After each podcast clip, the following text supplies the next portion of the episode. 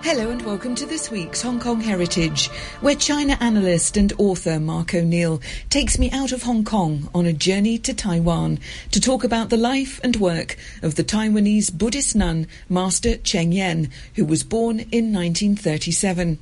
At 80 years old, she heads the NGO, the Tzu Foundation, which has 10 million followers and operates with education and health projects in 50 countries. Well, it was a great piece of good fortune. An American friend of mine had been offered a very nice contract to write a book about them. Everything was ready, all the details had been signed. He got a very good package in the contract. But at the last minute, he decided because his son had autism that he had to leave Hong Kong, go back to the United States, and he couldn't fulfill the contract. He was extremely embarrassed because he'd done all the negotiations. So he met me and he said, Would you like to do it? So I was working in Shanghai at that time. So I said, Well, I, I know nothing about this lady and her movements, so can I visit and see? So we went from Shanghai to Hualien in eastern Taiwan. And in those days, there was no direct flights. You had to come via Macau. So when are we talking? 2006. So I went to Hualien, which is the eastern side of, of, Taiwan, and I was went to their headquarters, which is a very modest building overlooking the Pacific. And um, I was taken in, and I met this lady, Master Cheng Yen, who's a Buddhist nun, and I met her for about ten minutes. And uh, that t- ten minutes was quite enough to convince me that I should give up my excellent job in Shanghai with a nice salary because this was a chance to meet her and her followers, and she was clearly an extraordinary person. And this chance doesn't come to us often in a lifetime, maybe it only comes once. So, yes, I resigned from my job and I took up the project, which lasted one year. So, I spent a year writing about her, her history and this foundation she set up. And so, a year later, the book was published.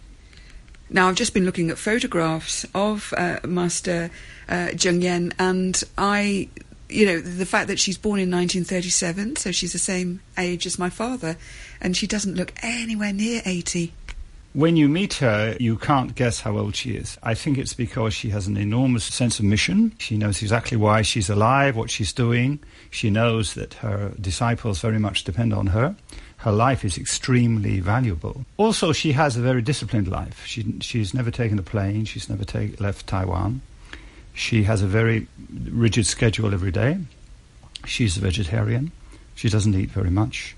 So her life is very well regulated. Everyone hopes that she lives for many, many years. She was born in 1937. So where was she born and what were the circumstances uh, politically and, and in terms of war around that time? Well, she was the fifth child of a button maker. She was born in Qingshui, which is in western Taiwan. In 1937, remember, Taiwan is a Japanese colony. So Formosa. Formosa, yes.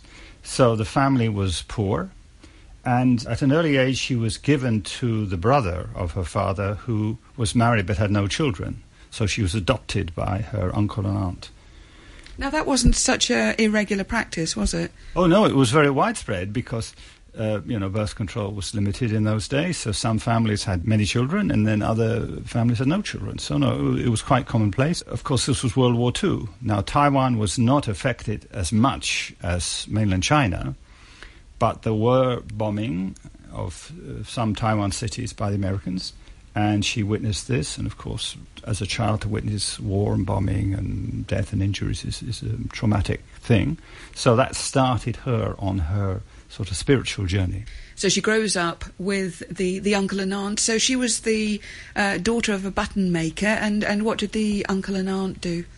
Well, um, as I think often happens, after adopting her, they then had their own children. So, in fact, her, her new family was quite large, but she was the eldest one. So she was very much a responsible elder sister. And, for example, her brother was very sick, and she nursed him for eight months in the hospital. And her father, that's her adopted father, after the war, he started to manage cinemas, which was a good business. So the family became much better off than before. And she was helping him run the cinemas. And then one day, he, a blood vessel in his brain burst and he fell on the floor, and she was there. and she didn't quite know what to do. Well, I think none of us would know what to do. She got help and he was taken to hospital, but unfortunately he passed away. So this was the second big experience in her life that shocked her. The unpredictability of life. Did she do all she could have done? If she'd behaved differently, could she have saved him? We never know. So she began to, to reconsider what she should do in, in life and decided to become a nun. And she ran away to become a nun. Anyway, her mother found where she'd gone, went there, and got her back. So then she ran away a second time, and this time she was successful. And she um, trained herself as a nun, and then she had a mentor, um, and she studied under him, and so she became a nun. That's quite a decision to make as a, a, young woman. What would the influences of, you know, religion around her have been? Did she come from a Buddhist family? Well, I had the great good fortune to interview her mother, who was then 92. Her adopted mother? Mm, who was 92. And I was able to ask all these questions. And her mother said that by the time she was a teenager, the family was quite prosperous, but the opportunities for women in Taiwan then were extremely limited. She could become a teacher or become a nurse, but most professions were, were not open to women then. So the best choice was to find a nice husband, you know, well-off husband, and marry your daughter to the husband. So she said that's what she was thinking about. That's what most women in her situation would have done. But she said, I realized my daughter was different to other daughters and had a very strong will of her own and didn't wish this route. So eventually I agreed to this. Initially, she didn't agree to it. No, I would say the family itself was not particularly religious. It was Master Cheng herself who discovered it and bought Buddhist literature, met nuns, and met the mentor, and herself studied and learnt all this. I'm talking with China analyst and author Mark O'Neill about uh, Master Cheng Yen, who later, I mean, we're talking about her early years. Later on, she, after studying under these various masters, she then uh, would create her own foundation. And this was also after she came into contact uh, with some Catholics. Yeah, it was 1966 is the key year. Two things happened. She went to this hospital and she saw on the ground blood on the floor. And she asked where the blood came from. And it was from an Aboriginal lady who was pregnant and went to the hospital but didn't have the money for the treatment to give birth. So the Aboriginal lady was taken home and unfortunately died. And this shocked Master Yen very much that someone, just because they had no money, couldn't get the medical treatment. Then the next thing that happened was three Catholic nuns, Chinese Catholic nuns, came to visit her, and she was living at this time in a very small temple. And they said, uh, What do you Buddhists do? You, you just spend all the time uh, grieving about the human condition and how much suffering there is. But what do you do to help people? We, Catholics, we build schools, hospitals, orphanages, old people's homes. You know, what do you do? And this very much shocked Master Cheng Yen because of course, what the Catholics said was true. Whilst the Buddhist scripture is extremely profound and, and, tells us a lot about the human condition, it didn't at that time have this aspect of uh, engagement in the human society. So these two events spurred her to set up the Tzu Chi Foundation, which was born in May 1966. And it was born as an NGO was not born as a way to proselytize Buddhism, to convert people to Buddhism. It was to help those who needed help. So this would be the poor, the sick, the handicapped, the people in need. And that's why she set it up in Hualien, which is eastern Taiwan. It's the poorest part of the island. It's the island with the largest number of aboriginals. These were the original inhabitants of Taiwan, and they were driven away by the Han settlers. So they inhabited mountain areas without much land and not good conditions. So she set it up on purpose there because there was a lot of need. So she started with just 30 housewives, and each day they would put 50 cents, Taiwan cents, in a bamboo piece to save money. And she insisted they do it every day because you must remind yourself each day that you have this goodness in you. And they said, well, why, why don't we do it once a week or once a month? And she said, No, because you've got to every day you must remind yourself of this. So that's how it started. So in the early years, they would use this money to visit elderly people, handicapped people, um, people living on their own, and would help them financially and try and get their lives back on track. So was she a one-man band, or did she start getting a whole sort of team of people together? Well, in the beginning, yeah, she. Well, I w- I shouldn't say one man, but the number of followers was small. Now, remember, Taiwan is ma- under martial law at this time, so the government is, has very strict regulations on, on, on sort of assembly and gatherings of people and so on. So, in the first twenty years, it grew quite slowly. The government didn't ban such foundations, but uh, the conditions didn't really exist to become a mass movement. So, the first major project she did was 1986. She built a big general hospital in Hualien.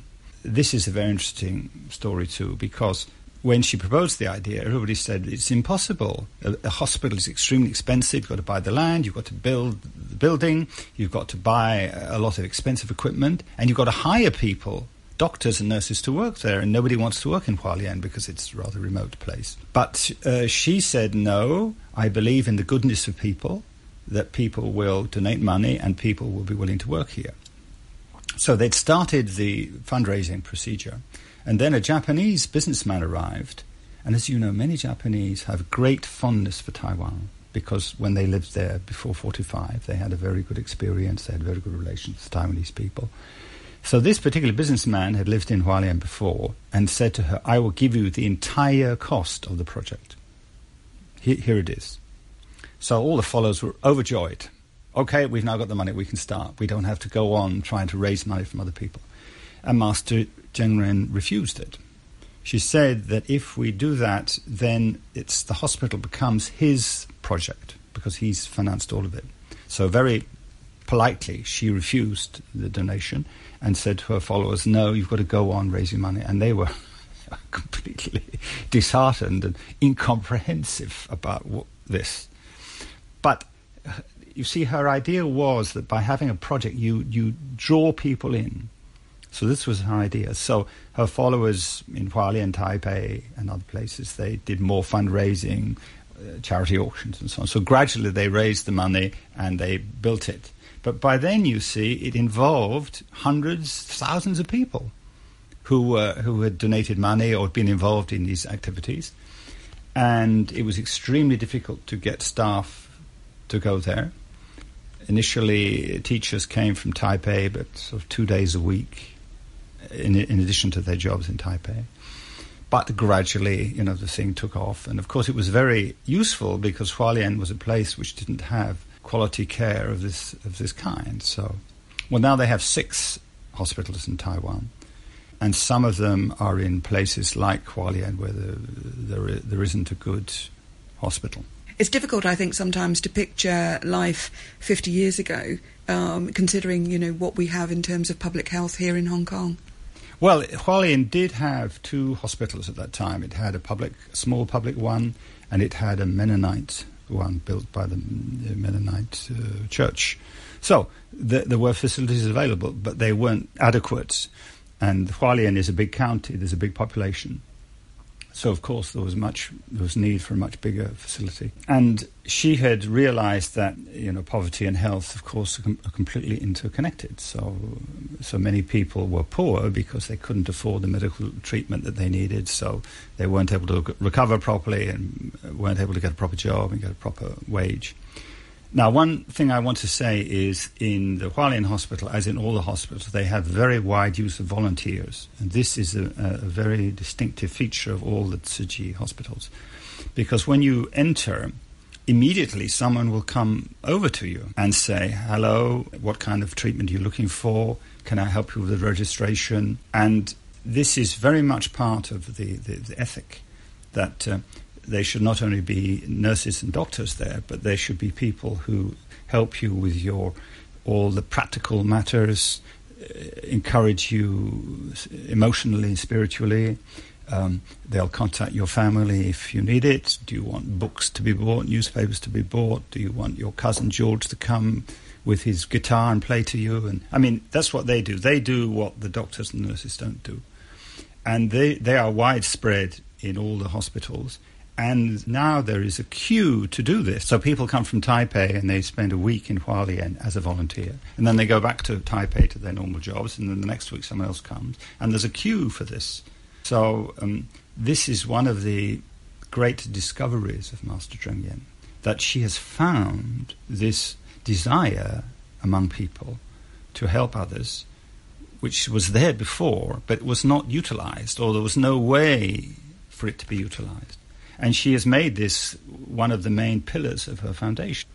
You remarked how in 1966 there were two watershed moments for her, or events. One was meeting with Catholics and finding out what they did in terms of social provisions, but the other was the tragedy of the Aboriginal woman who was bleeding in a hospital, was taken home uh, uh, as a pregnant woman and would die later, uh, which highlighted for Master Cheng Yen the situation uh, of Aboriginal people in Taiwan. These days, you know, as you, you remarked, you know, that, um, and this is not different to other areas uh, of Greater China, that, um, you know, you had the Han come in and the local population is then dispersed to the hills. What's the situation for Aboriginal Taiwanese these days?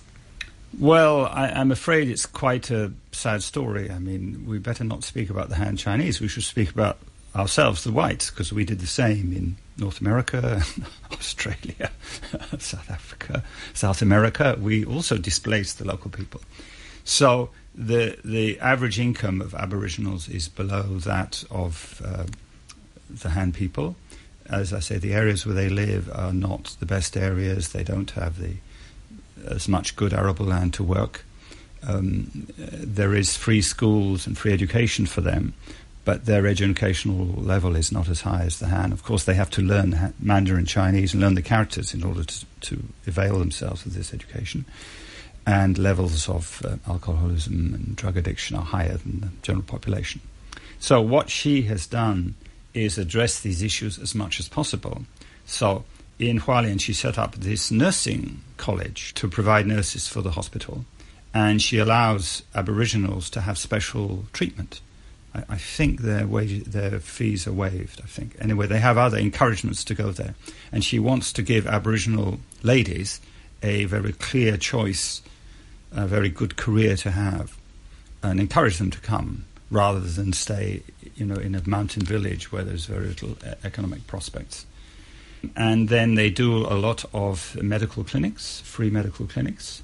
And this means the doctors and the nurses leave the hospital in Hualien and then they drive up the mountains and then they provide clinics in the villages where the Aboriginals live. And this is very important service because some of them are unable to travel, some of them don't have cars. She's very active in addressing the Aboriginal situation. I'm talking to China analyst and author Mark O'Neill about the life of Master Cheng Yen. Uh, she's now 80 um, and began as a Buddhist nun born in 1937. And Mark actually wrote the book Tzu Chi, Serving with Compassion not only did then Master Cheng Yen concentrate on Taiwan, she also then started to look at what her foundation could do internationally. The date you must remember is 1987, July. Uh, President Jiang Jingguo abolished martial law. And after that, Taiwan civil society took off. And not only the Tzu Chi Foundation, but many other Buddhist, Christian, scholarly associations, they, they all then flourished because the constraints on them were taken away. So the number of her members greatly increased, and um, there was more uh, donations, so they had much more money. And there were Chi members outside of Taiwan too, I mean, the, among the Taiwan diaspora. So 1991 was the first overseas aid program, which was in Bangladesh. And there they donated money. But Master believes that aid should not be in this form because that only benefits the, the victim. She thinks that aid must be done hand to hand. The, the, the volunteer must give the aid directly to the person. She believes this is a, a two way process. It's not me giving rice to a Kashmiri or, or a Vietnamese and they being happy to receive the rice. No, it's a two way process. I learn from the process. I receive as much benefit from the process as the person receiving the aid. So when they donate the aid, they must bow to the person and thank them for receiving the aid. And uh, it, it, took me some time to grasp what what was the purpose of this. But after interviewing many of the volunteers, I learned that they said I gained more than the person who received it. So I said, well, in what way? And they said, well, I'm at home. I, I row with my wife. I have bad relations with my children. I'm worried about my mortgage payments. My car's broken down. You know, everyone has a lot of worries. but, but when I go to the scene of a serious flood and I meet someone whose home has been washed away and they have nothing to eat, and I give them a bag of rice and some new clothes, I begin. I then realize my situation, that I'm extremely blessed, and my worries of, of really of no consequence. So this is the idea of her of Master Cheng Yen that, that this this is the process that must take place. So from 1991 we start this um, overseas aid program. So initially it was Taiwanese sent from Taiwan by air in planes with the goods that they were delivered. But of course this is not a model you can sustain a long, for a long time. So what then happens is people in all these affected countries, they, they themselves become volunteers. So in many cases, it's the victims who see what the foundation's doing. They then join and become volunteers. So the next time a disaster happens in that country, they then take part. So this is the model she wants to, to, to, to spread. So initially, you start initially with Taiwan visitors from Taiwan or Taiwan people who are living there, business people, scholars, or whatever. But then you, it becomes a local initiative, and the volunteers are very largely local people. So for me, the most memorable visit was to South Africa, and they have about 5,000 members there. So we went to Durban, and we met these members. And initially, it was just one man, a Taiwanese who was in South Africa selling computers during the time of apartheid. Do you remember? There were all sorts of sanctions against South Africa. And Taiwan had good relations with South Africa. So he made a fortune from selling computers because there were no other computers available. But this man had a conversion that the aim of his life should not be to amass a huge amount of money from selling computers. And he joined the foundation and he started to set up the, the, the foundation there. So most of the members are Zulu women so we spent three days with these ladies. The Durban area, KwaZulu Natal, is the worst place in the world for AIDS.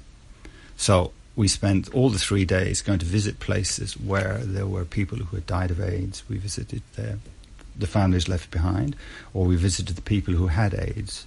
And these ladies went to visit them and did what they could to help them. And there were places where the AIDS orphans were, and they would go there and give them lunch and entertain them. And this was a very powerful experience, especially because these were black African women. They were not Buddhist, they had no connection to Taiwan. There was no link between them and Master Cheng Yen. But actually, when you were there and you spoke to them and you saw what they were doing, you could see there was a very intimate link between them.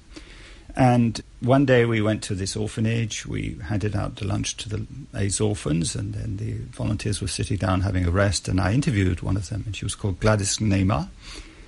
And she's an extremely eloquent lady, and she herself has, has suffered greatly from AIDS because it's taken members of her own family. And I asked her to explain what they were doing, and she said, Well, you know, we're very inspired by this nun in Taiwan, and we, we want to, to do what she advises us to do. And Gladys is a devout Protestant, and her father was a pastor. And she said to me, When I die, I don't want to go to heaven. I want to go to Hualien. I, I think that explains it very well, that particular quote. So the next time I met Master Cheng Yen, I'm pleased to say I recounted that story and um, she had a smile just like you have. What is she like? She's very uh, quiet. She's soft spoken. Her time is very precious. There's no small talk. Every moment must be well used. It's not someone you can sit and chat about uh, the World Series or the Premier League or, you know, do you like ice in your whiskey? I mean, you see what I mean? There's none of that. So if you have a meeting with her, it has to be very well planned in advance and there has to be something to discuss And this is how her time is allocated. You know, she's now the head of this global movement. There's 10 million members, uh, more than 50 countries. With the rise of President Xi Jinping and China, you know, obviously moving towards being the next world superpower, there's an increased ostracization of Taiwan. Fewer countries are now showing their allegiance to Taiwan. They're all switching over to Beijing. So, in some terms, is Master Cheng Yen and the Tzu Chi Foundation a form of Taiwan soft power? Well, she would never speak in this way. And uh, she gave recently an interview to the Asia Week, and I just read it this morning just before I came. And the interviewer said, Look, what is your role in cross straits relations? I mean, that's an obvious question for a journalist to ask. And she absolutely didn't answer it. She said, Our strength is very weak. We must just carry out our mission. She avoids any reference to politics or proselytization. And the foundation is very active in China. They have many projects in China. They have many members in China. They have a branch in Suzhou, an official branch, which was approved by the PRC government. But they are very, very low key about what they do. And as I understand, there's an agreement with Beijing not to publicize what they do in the mainland. I would say yes. As Taiwan shrinks diplomatically, what is Taiwan abroad? Well, it's obviously it's it's culture, it's music, it's books, it's individuals, it's business people, and of course, Chi and other religious organizations that are very active outside of Taiwan. So I would say yes, it's it's part of Taiwan's soft power and a very admirable aspect of that soft power. But she would never use this kind of phrase, and she would avoid being dragged into this kind of debate. Your grandfather was a missionary in China and spent his life there. Uh, when you go, when you were given this task uh, to uh, write a book about the Tzu Chi Foundation and also to look at the life of Master Cheng Yen, did you learn more about Buddhism during that period? Well, um, of course, but uh, there is this great difference between Master Cheng Yen and grandfather and the other missionaries because grandfather's number one aim, of course, was to convert people, to bring them into the Christian church. Now, Master Cheng Yen does not have this objective. She insists that her members abroad, especially in countries that are not Buddhist, must be very careful to say, we are not here to proselytize you, we are here to build a school, build a house, do a socially useful project. We're not here to try to convert you. And the result is that they have many members uh, who are Muslims, who are Christians, who are atheists, who are agnostic, who join because they want to take part in this, in this very eff- effective NGO. My thanks to China analyst and author Mark O'Neill, talking there on the life of Master Cheng Yen and the Tzu Chi Foundation. Next week's programme is a musical one as I join heritage man Heide Kikkaboy to hear about how folk songs of a Lantau village are being preserved. And we celebrate 45 years of Ned Kelly's Last Stand. So thanks for listening and join me next week on Hong Kong Heritage.